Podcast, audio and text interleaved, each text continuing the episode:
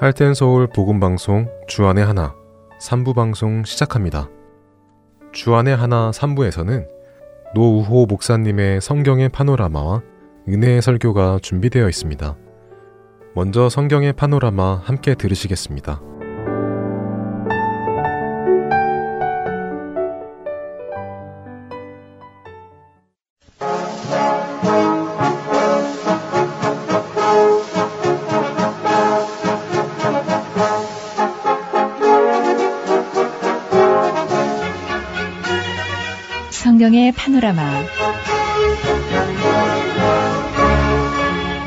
성경의 파노라마 이 시간은 하나님의 귀한 말씀 바르게 깨닫고 있습니다. 노우호 목사님이십니다. 목사님 안녕하세요. 반갑습니다. 김성현입니다. 아, 지난 시간에 우리는 그 에스겔서 14장에 다시 그저 질문하러 왔던 장로들의 이야기를 했습니다. 그 15장을 넘어가면은 비유가 하나 나오는데 이 비유가 포도나무 비유예요. 그막 우리가 요한복음 15장에 보면 포도나무 비유가 나오지요. 네. 그 에스겔서 15장도 꼭 같이 포도나무 비유인데 여기 나오는 포도나무 비유는 이런 얘기입니다. 그 포도나무라는 건 말이죠. 그, 그 나무는 나무지만은 그거 가지고 무슨 뭐 가구를 만들 수도 없고 포도나무 가지고는 아니면 건축을 할 수도 없단 말이죠. 다시 말하면 이 포도나무는 열매가 안 맺으면 아무짝에 쓸모가 없어요. 뭐 꽃이 예쁜 것도 아니고 관상용도 아니란 말이에요. 그게. 네. 그래서 열매가 없으면은 그런 포도나무는 망할 수밖에 없다. 이제 그런 비유가 있고요. 16장은 아주 참 우리 기가 막힌 이야기를 또 듣게 되는데 에스겔서 16장은 좀 읽기가 민망스러운 그런 내용이에요. 그래서 유대인들은 서른 살 이전에는 이 에스겔서하고 아가서를 읽지 못하게 한다 그래요. 그왜 그런 얘기냐면은 여기 16장에는 어떤 한 여자 이야기를 쓰는데 그 여자를 어떤 여자냐면은 하나님이 애굽으로 가는 길에 있어서 길가 가다 보니까 누가 아기를 하나 낳아가지고 피도 안 닦은 채 탯줄도 안 자른 채 길가에 그냥 풀밭에 누가 내팽개치고 갔더라는 겁니다. 그래서 울면서 손발을 토당거리면서 그냥 어, 우는 것을 보고 어떻게 불쌍하든지 그걸 주워다가 길렀다는 겁니다. 너무 불쌍해서. 그래서 이제 씻고 어, 피를 씻고 닦고 탯줄을 자르고 소금을 뿌리고 뭐 해서 이제 아이를 강보에 싸가지고 다시 이제 에, 잘 길렀는데 이게 참 불쌍해서 오히려 옷도 좀 고급스러운 것을 갖다 사다 입히고 막 폐물도 갖다 채우고 막 그렇게 했다는 겁니다. 네.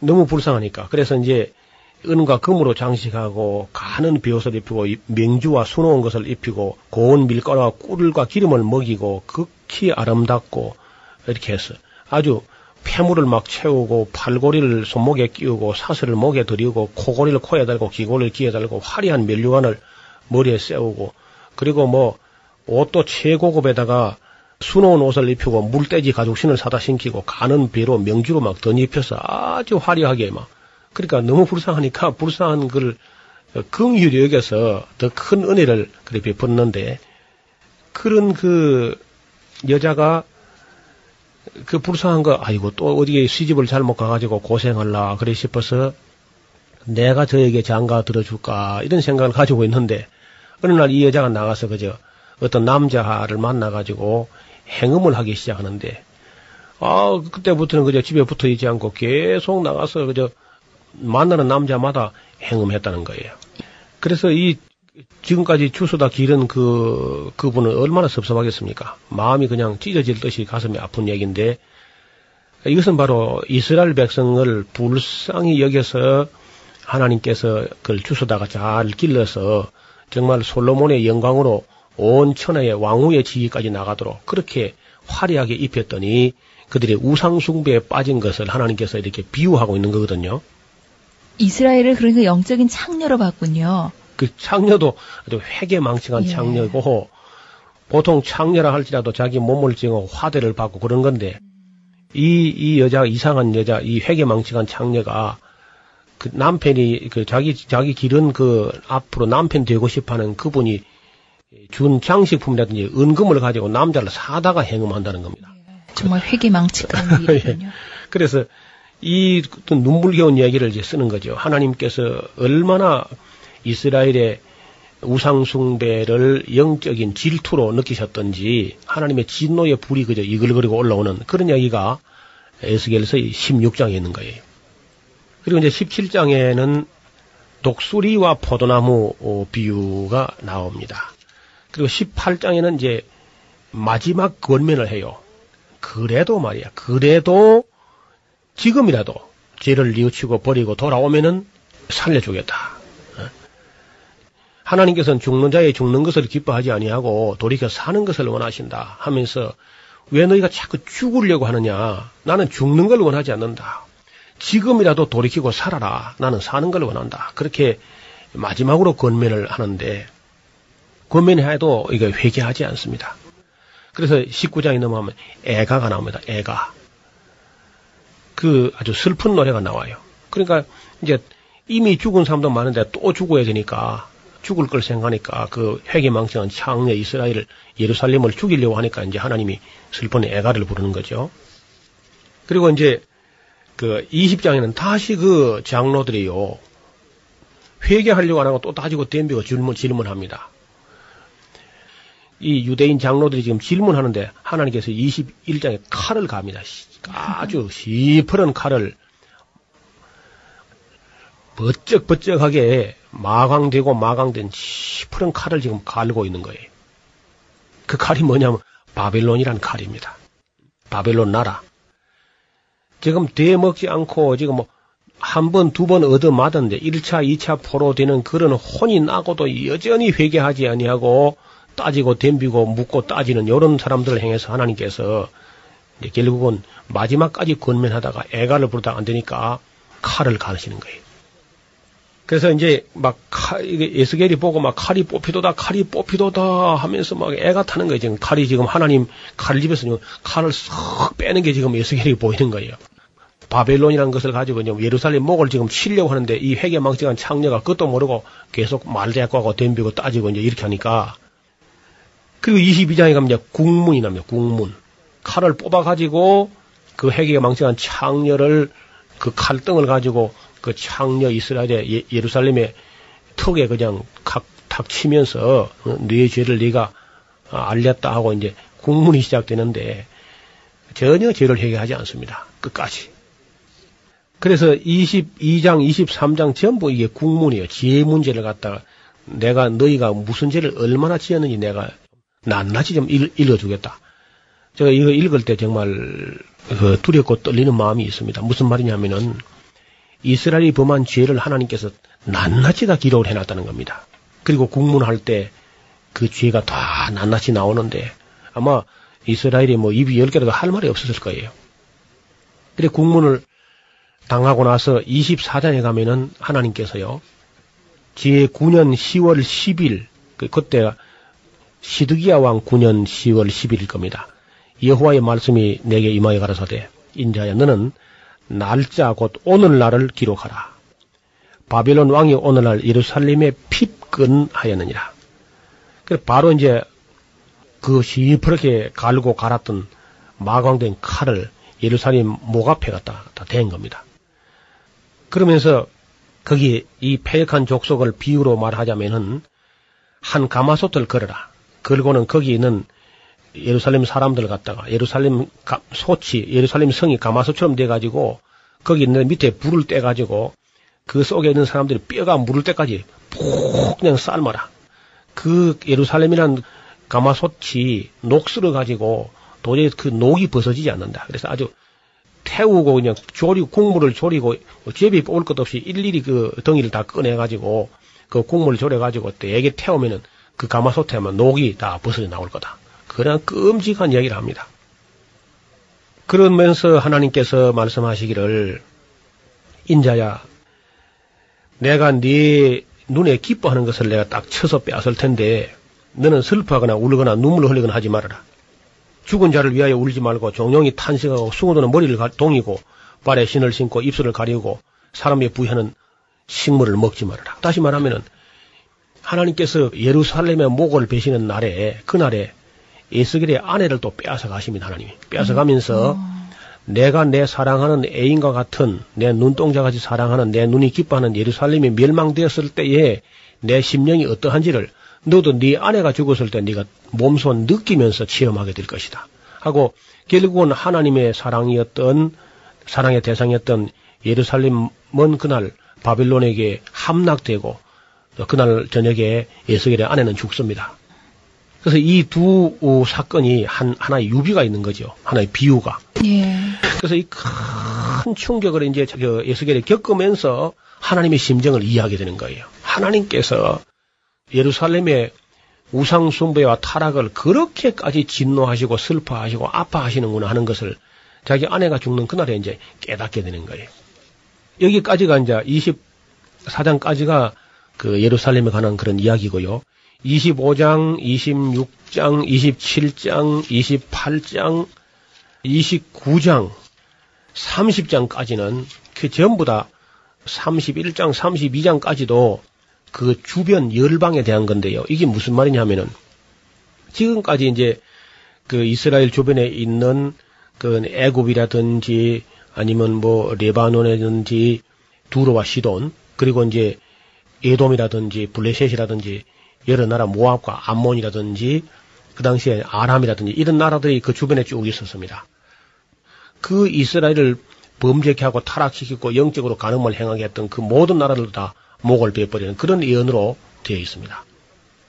그리고 33장은 하나님께서 다시 이스라엘을 향하여 그래도 이제 다시 일이 멸망됐지만은 회복될 이야기를 하는 거예요. 그리고 나중에 이제 36장, 37장에 보면 그 마른 뼈다귀들이 해골 골짜기에서 다시 언젠가 크게 군대가 돼서 일어난다는 그런 회복된 이야기를 쭉 하게 되고 그 이후에 회복된 그 이후의 이야기가 다시 48장까지 쭉 연결되어 있는 이런 책이 그 에스겔서입니다.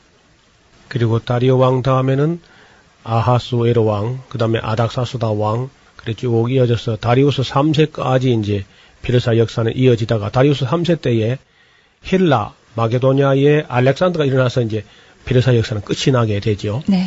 근데 우리 조금 더 이제 다시 되돌아가서 바사왕 고레스 그 원년에 고레서 칙령에 의해 가지고 이스라엘 백성이 돌아왔는데 돌아와서 어떻게 지냈는가 하는 걸 조금 살펴볼 필요가 있습니다.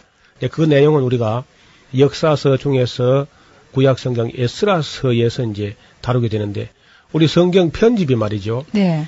역사서가 앞에 이렇게 쭉 땡겨 있고 그 뒤로 예언서를 따로 몰아놨기 때문에 예. 지금 현재 있는 이 순서를 읽어가지고는 성경이 참 이해가 잘 안 되지요. 그렇기 때문에 이 성경의 파노라마 이 시간을 통해서 예. 좀 입체적으로 재구성하고 있습니다. 그리고 역사적으로요. 예.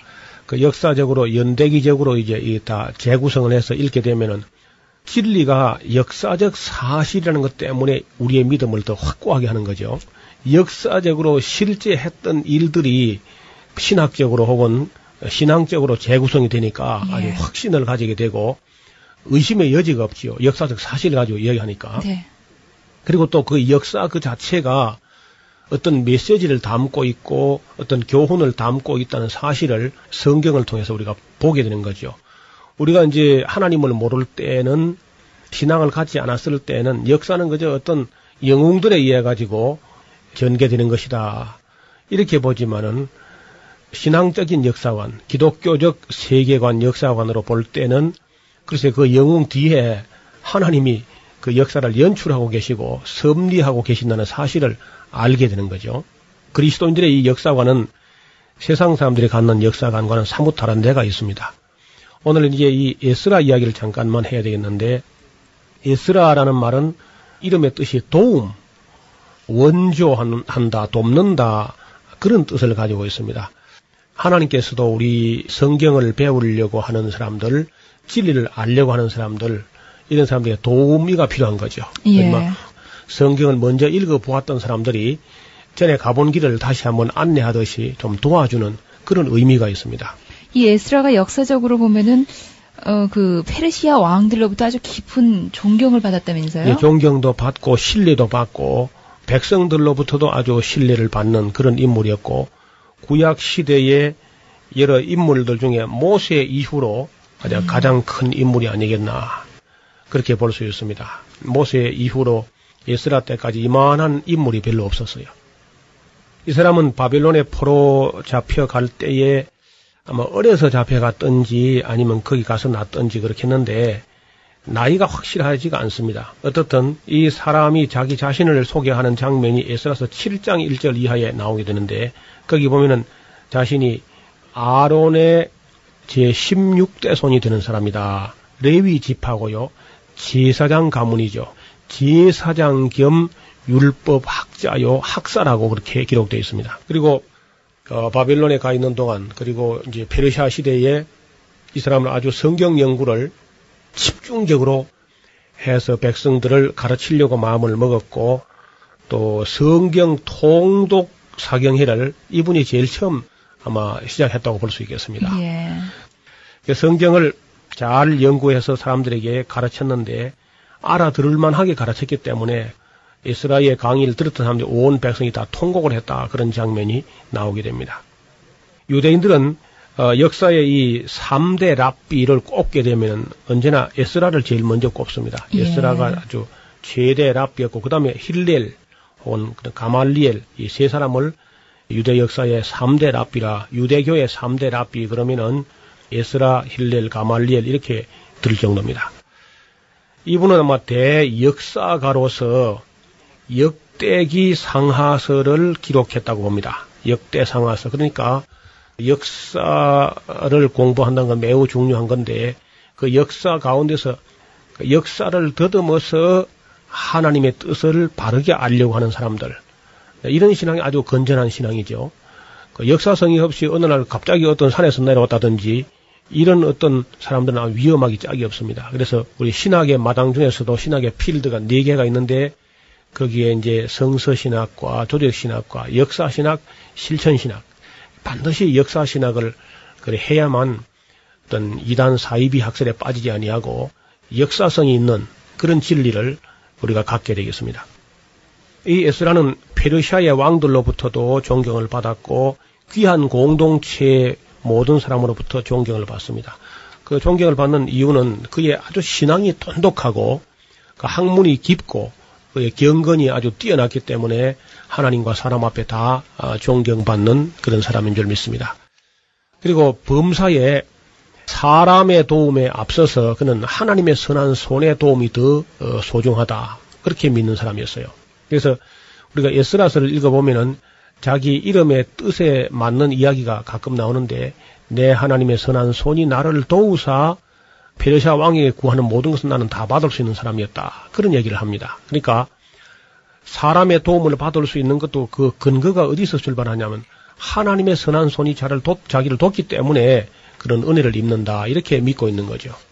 그리고 이 사람은 그 세 번 포로 잡혀 갔던 사람이 돌아올 때도 세 번 나누어서 돌아오게 되는데 이 에스라는 두 번째 귀한의 인솔자였습니다. 그래서 아주 예를 들어서 스룹바벨과 대제사장 여호수아 같은 사람은 와서 성전을 재건하는 일에 주력을 하게 되지요. 반면에 성전만 이렇게 껍데기만 지어놓으면 뭐 하겠습니까? 그 옛날에 성전만 지어놓고 성경 말씀을 모르니까 유대 역사, 이스라엘 역사 아주 범죄로 얼룩졌던 것처럼 건물만 덜렁 지어놓고 나서는 안 된다. 반드시 그 건물에 들어가서 예배하고 제사하는 사람들의 신앙이 더 중요하니까 영적인 교육을 하겠다는 그런 프로젝트를 가지고 돌아온 거죠.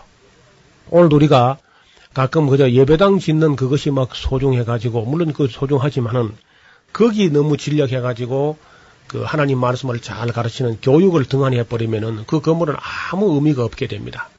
우리가 중세 역사를 보면은 로만 캐도릭이 성당 짓는 것만 열심을 내었지 성경을 안 가르쳤단 말이죠. 그렇게 하니까 결국은 중세 천년이 다 썩어 빠져버리는 아주 부패해버리는 그런 역사를 우리가 보았고 그런 말미암아서 이제 다시 종교 개혁이 일어났을 때는 성전 예배당 짓는 게 중요한 게 아니고 오직 성경을 가르쳐야 된다. 그리고 오직 하나님의 은혜에 의지해야 되겠다. 그리고 오직 믿음으로 뭐 성전 짓는 그런 공로를 가지고 구원받는 것이 아니고 하나님의 은혜로 구원받게 된다. 그래서 하나님의 은혜를 깨닫고 성경을 가지고 믿음을 가지고 살게끔 지도하는 것이 굉장히 중요하죠. 그러니까 앞에 1차 귀한 때에 스루바벨과 여호수아가 와서 예배당을 지은 성전을 지은 것도 물론 위대한 일이긴 하지요. 그러나 그보다 더 소중한 것은 사람들 마음 속에 하나님 말씀을 심어가는 것. 이건 굉장히 소중한 네. 일인 줄 믿습니다. 그리고 이제 이 에스라는 느헤미야와 함께 개혁 운동의 아주 위대한 지도자로 어, 기록되었고 또 어떤 그 바벨론 포로 이후에 AD 135년까지 예, 그렇게 해서 한, 한 600년 역사의 유대교 역사를 담는다고 하면은 그 유대교라고 하는 유대교의 기초를 놓은 사람이 또 역시 이 에, 에스라 느헤미야였다 이렇게 에, 볼 수가 있습니다. 그 에스라는 하나님의 말씀을 온 세상 그 무엇보다도 소중하다 이렇게 아마 여겼던 것 같아요. 그래서 이제 그의 저작이라고 알려져 있는 시편 119편을 우리 성도님들이 한번 시편 119편을 꼭 찾아가지고 한번 오늘 저녁이라도 한번 읽어보시면 좋겠어요. 그걸 읽어보시게 되면은 그가 얼마만큼 하나님 말씀을 달게 여기고 소중히 여기고 또 그걸 읽고 묵상하고 연구했는지를 그 시편 119편을 물론 깁니다만은 꼭 한번 살펴보시길 바랍니다. 그 시편 119편을 보면은요 매 절마다 말이죠 그 한 절 한 절마다 꼭 무슨 말이 나오냐면요 주의 윤례라든지 주의 증거라든지 주의 법이라든지 주의 법도 규례 계명 판단 말씀 진리 주의 도 주의 법 이런 말이 한 절로 뭐 거의 빠짐없이 다 나옵니다. 네. 그, 그 절수가 몇 절에 나가냐면 시편 119편이 꽤 긴 시편인데 176절까지 나가거든요. 176절까지 나오는데 그 중에 계명이나 율례나 법도나 진리나 말씀이나 규례나 법도 증거 이런 단어가 빠져 있는 절이 아마 두 절인가 있어요. 두 절. 음. 나머지는 전부 다 나와요. 그러니까 얼마나 그가 하나님 말씀을 사모하고 또 이걸 소중히 여겼는지를 음. 알수 있는 길은 꼭 시편 119편을 한번 읽어보는 방법이 있습니다.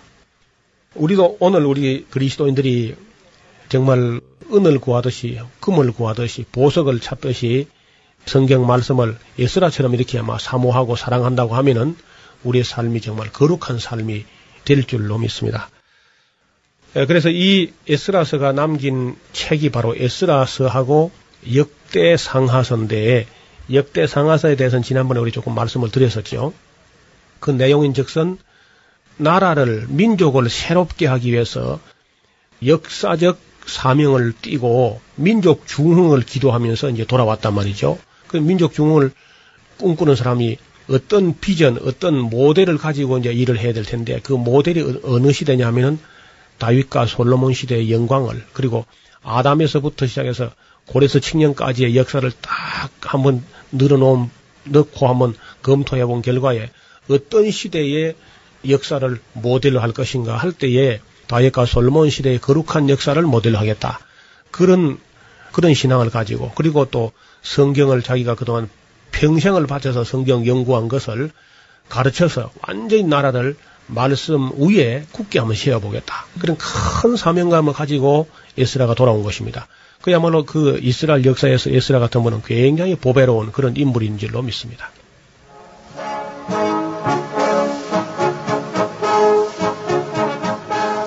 성경의 파노라마 지금까지 노우호 목사님이셨습니다. 목사님 고맙습니다. 감사합니다. 김성윤이었습니다.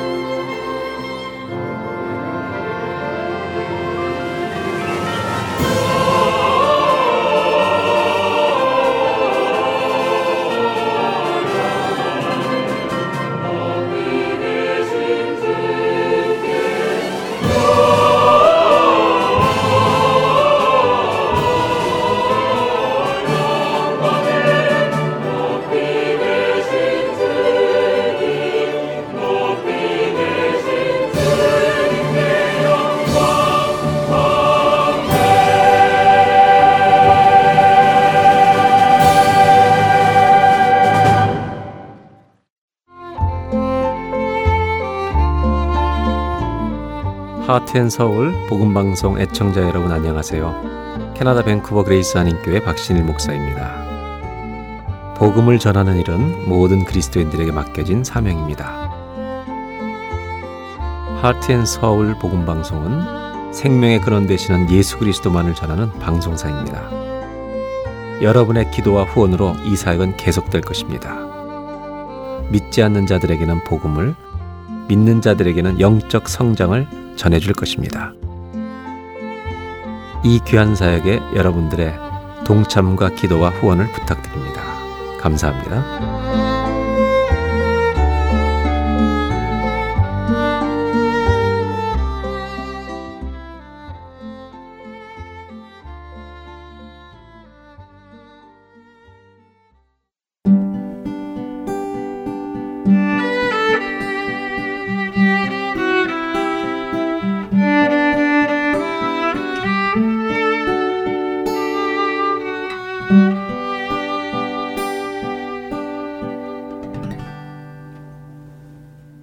은혜의 설교 말씀으로 이어드립니다. 오늘 설교 말씀은 서울 우면동 교회 정준경 목사님께서 요한복음 12장 1절부터 8절까지의 말씀을 본문으로 억누를 수 없는 이라는 제목의 말씀 전해 주십니다. 은혜 시간 되시기 바랍니다. 오늘 함께 묵상할 하나님 말씀은 요한복음 12장 1절에서 8절입니다. 우리 한 절씩 교독하겠습니다. 6월절 엿새 전에 예수께서 베다니에 이르시니 이곳은 예수께서 죽은 자 가운데서 살리신 나사로가 있는 곳이라. 거기서 예수를 위하여 잔치할 새 마르다는 이르라고 나사로는 예수와 함께 앉은 자 중에 있더라. 마리아는 지극히 비싼 향유 곧 순전한 나드 한 근을 가져다가 예수의 발에 붓고 자기 머리털로 그 발을 닦으니 향유 냄새가 집에 가득하더라. 제자 중 하나로서 예수를 잡아줄 가론 유다가 말하되 이 향유를 어찌하여 300데나리온에 팔아 가난한 자들에게 주지 아니하였느냐 하니? 이렇게 말하면 가난한 자들을 생각함이 아니요 그는 도둑이라 돈깨를 맞고 거기 넣는 것을 훔쳐 가미러라. 예수께서 이르시되 그를 가만두어 나의 장례할 날을 위하여 그것을 간직하게 하라. 가난한 자들은 항상 너희와 함께 있거니와 나는 항상 있지 아니하리라 하시니라. 아멘. 오늘은 향유옥합 사건 말씀을 어, 묵상하도록 하겠습니다. 향유옥합 사건은 사복음서에 한 번씩 등장합니다. 그런데 내용을 자세히 살펴보면 두 개의 사건이라는 것을 알 수 있습니다. 마태, 마가, 요한복음은 같은 사건이고요. 누가복음에 나오는 향유옥합 사건은 마태, 마가, 요한과는 다른 사건이라는 것을 알 수 있습니다. 장소도 다르고요. 또 시간도 다르다는 것을 알 수 있습니다. 그래서 오늘은 요한복음 12장을 중심으로 마태 마가와 동일한 사건을 살펴볼 텐데요. 한 가지 좀 해결해야 될 문제가 마태복음 먼저 보겠습니다. 26장 보면 이 향유옥합 사건이 6절부터 나오는데 바로 앞에 있는 2절에서 5절에 6월절 이틀이 지나면 이렇게 시작합니다. 6월절 이틀 전에 그러니까 이틀 지나면 6월절 이렇게 시작하니까요. 그리고 나서 향유옥합 사건이 베다니 시몬의 집에서 나병 환자였던 시몬의 집에서 있었다. 이렇게 시작되고요. 마가복음 14장도 보면 1절에 6월절 이틀 전에 있었다. 이렇게 말합니다. 이틀이 지나면 6월절인데 그 다음 3절부터 베다니 나병 환자였던 시몬의 집에서 향유옥합 사건. 그런데 요한복음 12장 오늘 본문 보면 6월절 엿새 전에 마테와 마가는 이틀이 지나면 6월절이라고 그랬는데 요한은 6일이 지나야 6월절 이렇게 말하니까 시간이 좀 다르죠? 어떻게 된 걸까요, 여러분? 왜 마태, 마가, 요한복음은 동일한 향유옥합 사건인데 장소도 뭐 등장인물들도 다 똑같아요. 근데 시간이 다르냔 말이죠. 마태복음 다시 보세요. 26장 2절. 마태복음 26장 2절 보시면 이틀이 지나면 6월절이라고 말하면서 2, 3, 4, 5절에 예수님을 죽이려고 대제사장들과 서기관들이 흉계, 흉악한 계획을 세웠다는 것을 그러니까 마가복음 14장도 마찬가지예요. 이틀 지나면 6월절 무교절인데 대제사장들과 서기관들이 예수님을 흉악한 계획으로 잡아 죽일 회의를 한 날이에요. 그리고 나서 배단이 나병 환자 시몬의 집에서 향유옥합 사건이 일어났다. 그러니까 마태도 그렇고 마가도 그렇고 향유옥합 사건이 6월절 이틀 전에 일어났다는 게 아니고요. 6월절 이틀 전에는 예수님을 유대 종교 지도자들이 잡아 죽이려고 회의한 날이라는 거예요. 그리고 나서 이어지니까 향유옥합 사건이 십자가 전날이나 이틀 전날이나 뭐 이런 식으로 있을 것 같지만 복음서는 항상 사건이 일어난 순서대로 기록되진 않아요. 일어난 사건의 순서를 바꾸기도 해요. 이런 부분, 마태와 마가복음이 그렇게 한 거죠. 그에 비해서 요한복음은 6월절 엿새 전에 향유옥합 사건으로 바로 1절부터 들어가요. 요한복음이 6월절 엿새 전에 유대 종교 지도자들이 예수님을 죽일 흉계를 했다. 이랬다면 둘 중 한 군데가 틀렸겠죠. 그런데 그렇지 않아요. 요한복음은 6월절 엿새 전에 향유옥합 사건이 있었다라고 밝히고 있고 마태와 마가는 향유옥합 사건은 그 전에 있었던 사건이지만 6월절 이틀 전에 유대 종교 지도자들이 예수님을 잡아 죽일 흉악한 계획을 모의하고 있었다라는 것을 이야기해요. 일어난 어, 사건 순서로는 마태 마가는 좀 바꿔 놓았죠. 정리해 보면 6월절 이틀 전에는 대제사장들과 서기관들이 예수님을 죽이려는 흉계를 모의한 날이고요. 6월절 엿새 전에 나귀 새끼 타고 예루살렘 입성한 종려주일 전날이에요.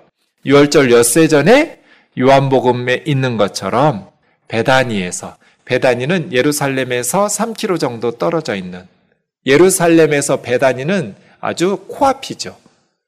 그렇게 베다니에서 나병 환자 문둥이였던 시몬의 집에서 예수님을 위해서 또 제자들을 위해서 잔치하고 있던 때 향유옥합 사건이 있었던 거예요. 마태와 마가가 이렇게 순서를 바꾼 이유가 뭐겠어요? 향유옥합 사건을 유대 종교 지도자들이 죽이려고 하고 있던 배경 아래에서 읽으라는 거예요. 지금 상황이 어떤 상황이에요? 대제사장들과 서기관들이 예수님을 죽이기로 모의하고 있던 상황. 예루살렘의 분위기는 지금 예수님을 죽이려고 하는 그렇게 증오심으로 가득한 상황에서 향유갑 사건이 일어났다. 이걸 우리에게 가르쳐 주는 것이죠. 그러면 오늘 요한복음은 마태와 마가와 달리 그럼 유대 종교 지도자들의 분위기와 상황과 그냥 별개로 향유갑 사건을 기록하는 것인가? 그렇지 않아요. 향유옥합 사건이 요한복음 12장 1절에서 8절이거든요.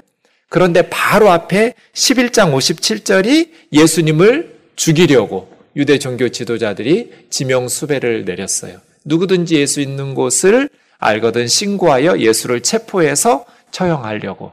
그리고 향유옥합 사건이 끝나면 9절에서부터 나오는 내용도 많은 사람들이 예수를 보려고 왔는데 죽었다가 살아난 나사로 때문에 더 많은 사람들이 예수님을 믿게 되니까 이제 나사로까지 죽이자. 뭐 이런 모의를 하고 있었던 이 샌드위치죠.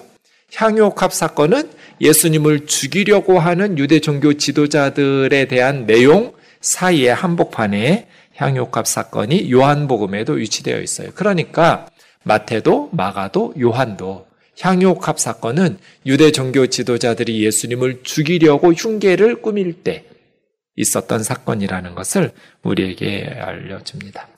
옥합이라는 거 요즘 잘 사용하지 않아서 옥으로 만든 뚜껑이 있는 목이 긴 그런 작은 그릇을 옥합이라고 해요. 그리고 나드향이라고 나오는데 뭐 여러 가지 내용이 있지만 가장 이렇게 성경학자들이 일반적으로 동의하는 것은 인도 쪽에서 나는 식물의 줄기에서 채취한 아주 값비싼 향수를 나드 향수라고 해요. 어쨌든 뭐 정확하진 않지만 나드라고 불리는 2000년 전에 매우 값비싼 향유 그것이 이제 다 날아가 버리면 안 되니까 아주 밀봉해 가지고 옥합에다가 담겨져 있었는데 오늘 본문에 보면 네 부류의 등장인물들이 나오거든요. 유대 종교 지도자들, 예수님의 제자들, 마리아, 그리고 예수님. 이 네 부류의 등장인물들이 한결같이 억누를 수 없는 감정을 드러내고 있어요. 향유옥합 사건. 여러분, 2000년 전에 여성들이 공개적인 장소에 나가는 게 굉장히 쉽지 않은 일이에요. 근데 마리아는 지금 향유옥합을 깨뜨렸고 자기 머리를 풀어 헤쳐서 울면서 예수님의 발을 닦아주는 이 행동 자체가 지금 마리아 마음속에 뭔가 억누를 수 없는 감정이 지배하고 있는 거잖아요. 300데나리온이라고 했는데요. 뭐 제자들이 딱 봐도 300데나리온 정도 1데나리온이 당시 노동자의 하루 품삯이에요. 그러니까 엄청난 액수의 이 돈을 향유를 깨가지고 그냥 붓고 끝내버렸어요. 마리아가 그런 행동을 한 데는 그의 마음속에 뭔가 억누를 수 없는 격한 감정이 지금 지배하고 있는 거잖아요. 그 모습을 보면서 예수님의 제자들도 남한테 한 것도 아니고 예수님한테 했는데 좀 기분이 이렇게 어, 상할 수도 있고 뭐가 좀 자기들 생각과 일치하지 않을 수도 있지만 예수님한테 향유 부었다고 그렇게 격분을 쏟아내는 예수님의 제자들도 지금 그 행동과 사건에서 억누를 수 없는 감정의 지배를 당하고 있죠. 유대 종교 지도자들도 마찬가지죠. 예수를 죽이자. 뭐 감옥에 넣자. 몇 대 때리자가 아니에요. 죽이자예요. 죽이자. 유대 종교 지도자들도 억누를 수 없는 감정의 지배를 받고 있어요. 예수님도 그렇고요. 그래서 향유옥합 사건을 묵상하다 보면 뭔가 등장 인물들이 다 참지 못하고 격분하는 사랑과 증오 또 어, 헌신과 분노 이러한 모든 행동들이 억누를 수 없는 감정이 지배하고 있어요. 우리 한 사람씩 좀 찾아보겠습니다. 유대 종교 지도자들입니다. 마가복음에 보면 이틀이 지나면 유월절과 무교절인데 대제사장들, 서기관들, 대제사장들은 당시 유대 종교 최고 지도자들이죠. 영적인 최고의 지도자들이고 서기관들은 성전이나 회당에서 성경을 필사하고 연구하고 가르치는 율법 교사들이에요. 성경에 대해서 가장 해박한 지식을 가지고 있는 사람들 서기관들이에요. 그런데 대제사장들과 서기관들이 예수를 흉계로 잡아 죽일 방도를 구하며 억누를 수 없는 극도의 증오심, 예수를 죽인 예수를 향한 엄청난 증오심, 도저히 참을 수 없는 분노와 격한 증오심이 유대 종교 지도자들을 지배하고 있어요. 그런데 이 절에 보면 밀란이 일어날까봐 6월절 명절에는 하지 말자. 이건 또 두려움이죠. 명절에 예수를 잘못 건드렸다가 백성들이 폭동이 일어나면 로마 군대가 개입할 것이고 그러면 많은 사람들이 희생될 거고 우리도 책임을 져야 될 것이니 명절에는 하지 말자 하는 두려움도 있어요. 왜 이랬을까요? 왜 유대 종교 지도자들은 예수님을 죽일 방도를 의논할 만큼 극도의 증오심을 가지고 명절에 이스라엘이 해방된 우리나라 광복절 같은 기쁜 날이거든요. 대한독립 만세 같은 애굽에서 출애굽한 하나님의 구원을 기뻐하며 감사하는 이 명절에 왜 이렇게 증오심에 예수를 죽이려고 모의를 하고 있냔 말이에요. 마가복음 11장 17절에 보면 예수님께서 성전에서 만민이 기도해야 될 하나님의 집을 너희가 강도의 소굴로 만들었다. 이런 식으로 예수님께서 책망하셨기 때문이죠. 너희는 겉으로는 거룩하고 경건한 척 하지만 금식도 잘하고 11조도 열심히 바치고 기도 많이 하지만 너희 속에는 회칠한 무덤과 같아서 속에서는 썩어 시체 냄새가 나는 위선과 거짓으로 가득하다고. 예수님께서 그들의 외식함을 책망하셨기 때문이죠. 그럼 여러분 어떻게 해야 돼요? 우리가 언제 성전을 강도의 소굴로 만들었냐 하고 따져야 돼요. 우리가 언제, 어떻게 하나님의 집을 강도의 소굴로 만들었냐고 따져서 예수님의 책망이 잘못됐으면 문제 제기를 하면 되고 예수님의 책망이 옳으면 회개하면 돼요. 그런데 유대 종교 지도자들은 예수를 향한 극도의 증오심을 가지고 죽이자예요, 죽이자. 왜요? 자신들의 명예와 재물을 지키기 위해서죠. 자신들의 기득권을 지키기 위해서. 자신들의 명예와 자신들의 재산에 공격을 가하는 나사렛, 갈릴리 나사렛 시골 촌뜨기 청년의 그 불손한 반격이라고 할까요? 예수의 그 오만 불손한 지적에 대해서 회개할 줄 모르고 죽이자는 거죠. 그러면서도 밀란이 일어날까봐 두려워해요. 정말 하나님의 뜻이라면, 정말 자신들이 옳은 일을 하고 있다면, 국가 지도자답게 명절이든 아니든 백성들을 설득하면서 예수를 제거해야 하지 않아요? 마태복음 7장 산상설교 끝부분에 보면 22절, 23절에 그날에 많은 사람이 나더러 주여 주여 우리가 주의 이름으로 선지자 노릇하고 주의 이름으로 귀신을 쫓아내고 주의 이름으로 많은 권능을 행하지 아니하였나이까 하리니 누가 주여 주여 하면서 예수님에게 주의 이름으로 선지자 노릇하고 귀신 쫓아내고 많은 권능 행했다고 했겠어요. 본문에 대제사장이나 서기관들 같이 선지자 노릇했다는 건 말씀 전했다는 거잖아요, 저처럼. 예수님 안 믿는 사람들은 예수님을 주님이라고 부르지도 않겠죠. 예수 믿는 사람들 중에 주의 이름으로 선지자 노릇하고 귀신 쫓아내고 많은 권능을 행했지만 주님 뭐라고 말씀하세요? 그날에 내가 밝히 말하리니 내가 너희를 도무지 알지 못하니 나를 떠나라. 그러니까 우리가 예수님 아는 게 중요한 게 아니고요. 예수님이 우리를 아시는 것이 중요한 거예요. 내가 예수를 아는가 하나도 안 중요해요. 정말 중요한 건 예수님이 나를 아는가. 불법을 행하는 자들아, 내게서 떠나라. 유대 종교 지도자들이 자기들이 지옥에 간다고 생각했을까요? 안 했을걸요? 날마다 예배하는데요? 설교하는데요? 기도하는데요? 성경 연구하고 가르치는데요? 대제사장들과 서기관들이 하나님을 위해서 예수를 죽인다고 생각했을 거예요. 자신들은 하나님의 종인데 자신들의 죄악을 책망하니까 그 책망하는 사람들이 사탄의 무리라고 생각하고 그러한 예수는 죽일 방도를 찾아야 된다고 생각했을 거예요. 그러나 AD 70년에 로마에 의해서 예루살렘 성전은 돌 위에 돌 하나도 남기지 않고 다 무너졌고 하나님께서 그들의 죄를 심판하실 때 그들의 기득권, 그들의 명예와 재산은 그만두고 그들의 생명도 유지할 수 없어서 하나님의 심판으로 무너지게 되었죠.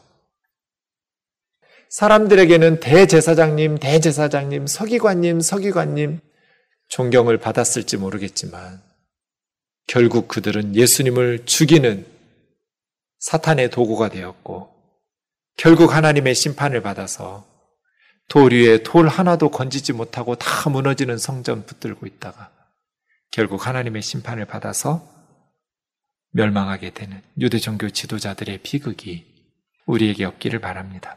두 번째, 사절부터 보시면 제자들이 나옵니다.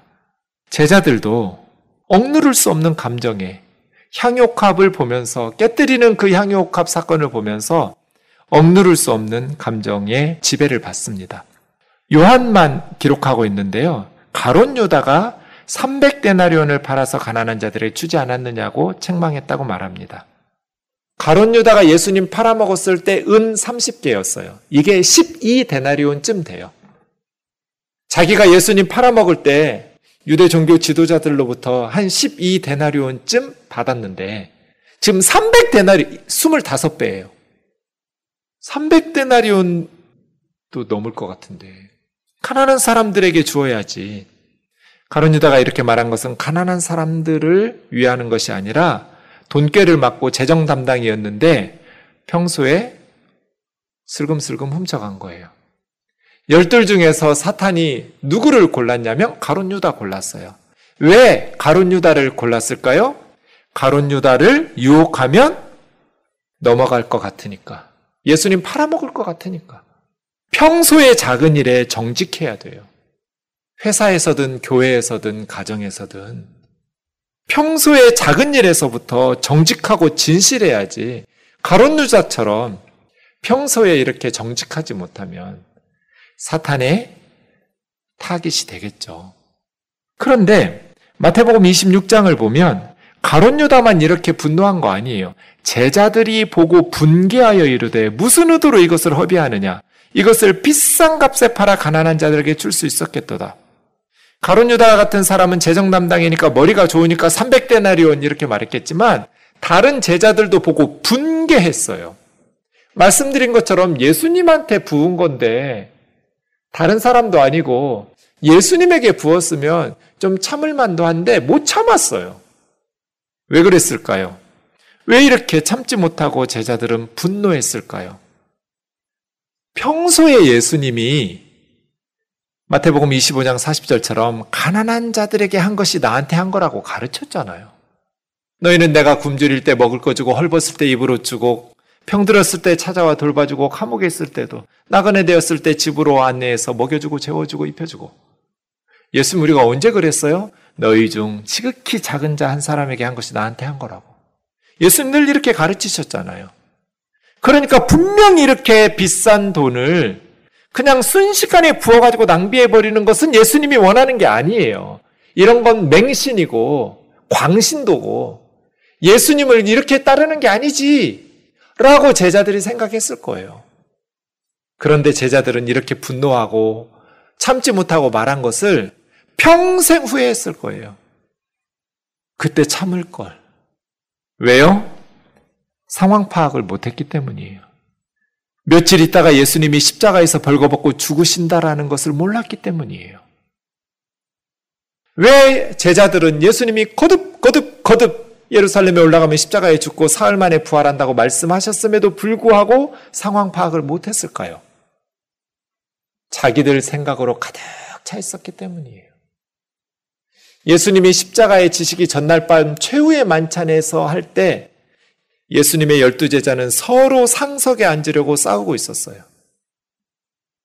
이제 곧 예수님이 메시아의 왕국을 건설하면 누가 권력의 실세가 될 것인가? 열둘이 서로 경쟁하면서 시기 질투하면서 싸우고 요한과 야고보의 어머니까지 동원해 가면서 두 제자는 우리 아들을 하나는 오른쪽에 하나는 예수님 왼쪽에 앉혀달라고 우의정 좌의정 만들어 달라고 한 거예요. 제자들도 자기들 생각, 높은 자리, 권력에 실세될 생각으로 가득 차 있었기 때문에 지금 예수님의 마음이 어떤 상황인지 파악이 안 된 거예요. 지금 예수님이 어떤 마음으로 하루하루를 보내고 있는지 분위기 파악이 안 되니까 평소 같으면 맞는 말인데 지금 그 상황에서 마리아에게 분개하면서 무슨 의도로 이것을 낭비하냐고 비싼 값에 팔아서 가난한 사람들 구제해야지 라는 평생에 후회할 말들을 하는 거예요. 세 번째로 마리아를 보겠습니다. 7절, 8절입니다. 평소 같으면 제자들이 바르게 말했다라고 제자들에게 칭찬할 것 같은데 주님 이번에 그렇지 않았어요. 그녀를 가만히 두어라. 마리아를 가만 두어라. 왜요? 나의 장례할 날을 위하여 간직하게 하라. 마리아는 지금 시체에다가 향유 부은 거예요. 예수님의 장례식 준비하고 있는 거라고요. 그 마음으로 지금 내 몸에 향유를 붓고 있는 거야. 가난한 자들은 항상 너희와 함께 있지만 나는 항상 함께 있지 아니하리라. 마리아는 뭘 안 거예요? 가난한 자들은 항상 함께 있지만 예수님은 이제 며칠 있으면 떠난다라는 것을 안 거예요. 그것도 어떻게? 십자가에서 우리 죄를 대신 짊어지고 고난을 받아 죽으신다라는 것을. 예수님의 제자들에게 말씀하신 것처럼 마가복음에 보면 세 번이나 말씀하셨어요. 예수님은 제자들에게 반복해서 예루살렘에 가면 내가 유대 종교 지도자들에 의해서 로마 군인들에게 넘겨질 것이고 그들이 나를 채찍질하고 못 박아서 죽일 것이다. 그러나 사흘 만에 다시 살아날 거야. 예수님이 우리 죄를 위해서 십자가에서 벌거벗고 하나님의 형벌을 받아 죽으시는데 나는 말릴 수가 없어요. 예수님이 그 일 때문에 오셨어요. 예수님이 우리 죄를 위해서 하나님의 징계를 받으려고 오셨어요. 그것이 구약의 선지자들이 말씀하신 바이고 예수님께서는 말씀을 통해서 그 구원의 역사들을 말씀하셨어요. 열두 제자는 높은 자리에 올라가려는 자기가 권력의 실사가 되려는 생각으로 가득 찼기 때문에 예수님이 말씀하셔도 못 들었지만 늘 예수님은 비유를 많이 말씀하시니까 내가 죽는다는 말씀도 비유적으로 하신 말씀이겠거니 메시아가 왜 죽어? 이스라엘의 왕, 메시아의 왕국을 건설해야지. 예수님이 왕이 되시면 우리는 그 측근에서 권력의 실세가 되어야지. 제자들이 높은 자리를 꿈꾸고 있을 때 마리아 혼자만 십자가 사건 이전에 유일하게 예수님의 십자가 사건을 제대로 이해하고 예수님과 함께하고 예수님을 위로하려고 했던 사람이 마리아예요. 이렇게라도 하지 않으면 미쳐버릴 것 같은. 이렇게라도 예수님에게 뭔가 해드리지 않으면 속이 터져 죽어버릴 것 같은. 십자가를 향해 걸어가는 예수님에게 시체의 향유를 붓듯이 세상에서 가장 값진 예수님은 언제 호사를 누려본 적이 없어요. 태어날 때도 마국간에 말 구유 잠깐 임대해가지고 며칠 머무시고 돌아가신 후에도 남의 무덤 잠깐 빌려가지고 며칠 머무시다가 무덤으로 나오셔가지고 예수님은 자기 자신을 위해서 낭비한 적이 없고 호사를 누려보신 적이 없어요. 그런데 예수님의 평소 말씀을 알았지만 예수님의 설교 수없이 들었지만 마리아는 이렇게라도 하지 않으면 견딜 수 없는 감정에 휩싸여요. 왜? 유대 종교 지도자들은 자신들의 기득권을 생각하고 예수님의 제자들은 자신들이 높은 올라갈 자리를 생각하고 있을 때 마리아는 예수님을 생각했기 때문이에요. 예수님의 마음을 공감했기 때문이에요. 지금 예수님 마음이 어떨까? 지금 예수님의 심정이 어떠한가? 마지막으로 예수님의 감정은 어땠을까요? 마태복음 26장 38절, 14장 34절. 겟세마네를 향해 갈 때 예수님은 내 마음이 매우 고민하여 죽게 되었다. 이게 예수님이 그 시대에 느꼈던 감정이죠. 죽을 것 같다. 나를 위해서 기도해다오. 나 지금 죽을 것 같다고. 예수님은 십자가를 앞에 두고 그 일 때문에 오셨음에도 불구하고 죽을 것 같았어요. 수치스러운 것, 고통스러운 것, 그것보다 더 큰 고통과 두려움은 하나님으로부터 버림받는다는 것. 하나님의 저주를 받아서 하나님으로부터 분리된다는 것. 할 수만 있다면 이 잔을 내게서 옮겨달라고. 이것이 예수님의 상황이었어요. 근데 딱 한 사람, 마리아가 예수님을 위로했어요. 울면서 자기 머리를 풀어 헤쳐서 예수님의 팔을 닦고 있는 거예요. 이것이 향유옥합이에요. 때가 있어요. 가난한 자들은 항상 우리 곁에 있지만 예수님은 항상 우리 곁에 있지 않다. 예수님도 마찬가지예요. 지금 여러분의 마음을 지배하는 억누를 수 없는 감정은 무엇인가요? 이게 낭비 같지만 유일하게 예수님에게 쏟아 부었던 그래서 저는 거룩한 낭비라고 부르는 사건이 향유옥합 사건이에요. 우리는 언제 한번 예수님을 위해서 거룩한 낭비를 한 적이 있는가? 내 삶 속에 마리아처럼 예수님에 대한 예수님의 마음을 읽으려는 그러한 공간이 내 마음 속에 있는가? 가난한 자들도 있고 자신의 높은 자리나 내가 누리고 있는 부귀 영화와 명예와 권력 이러한 것들은 내 마음에 가득한데 예수님이 내 마음 언저리 어딘가에 예수님이 있어서 나는 예수님을 위해서 거룩한 낭비를 하면서 살아가고 있는가? 교회다가 헌금 많이 하라는 거 아니에요. 여러분의 삶이, 그리고 저의 삶이 마리아처럼 예수님을 향했으면 좋겠어요. 왜냐하면 예수님이야말로 가장 거룩한 낭비를 우리를 위해서 하신 분이잖아요. 예수님이 저와 여러분을 위해서 가장 거룩한 낭비를 하기 위해서 십자가에 오르신 분이니까. 우리가 무엇을 예수님에게 드린들 예수님이 우리를 위해서 자신의 생명을 십자가에 준 것을 갚을 수 있겠어요?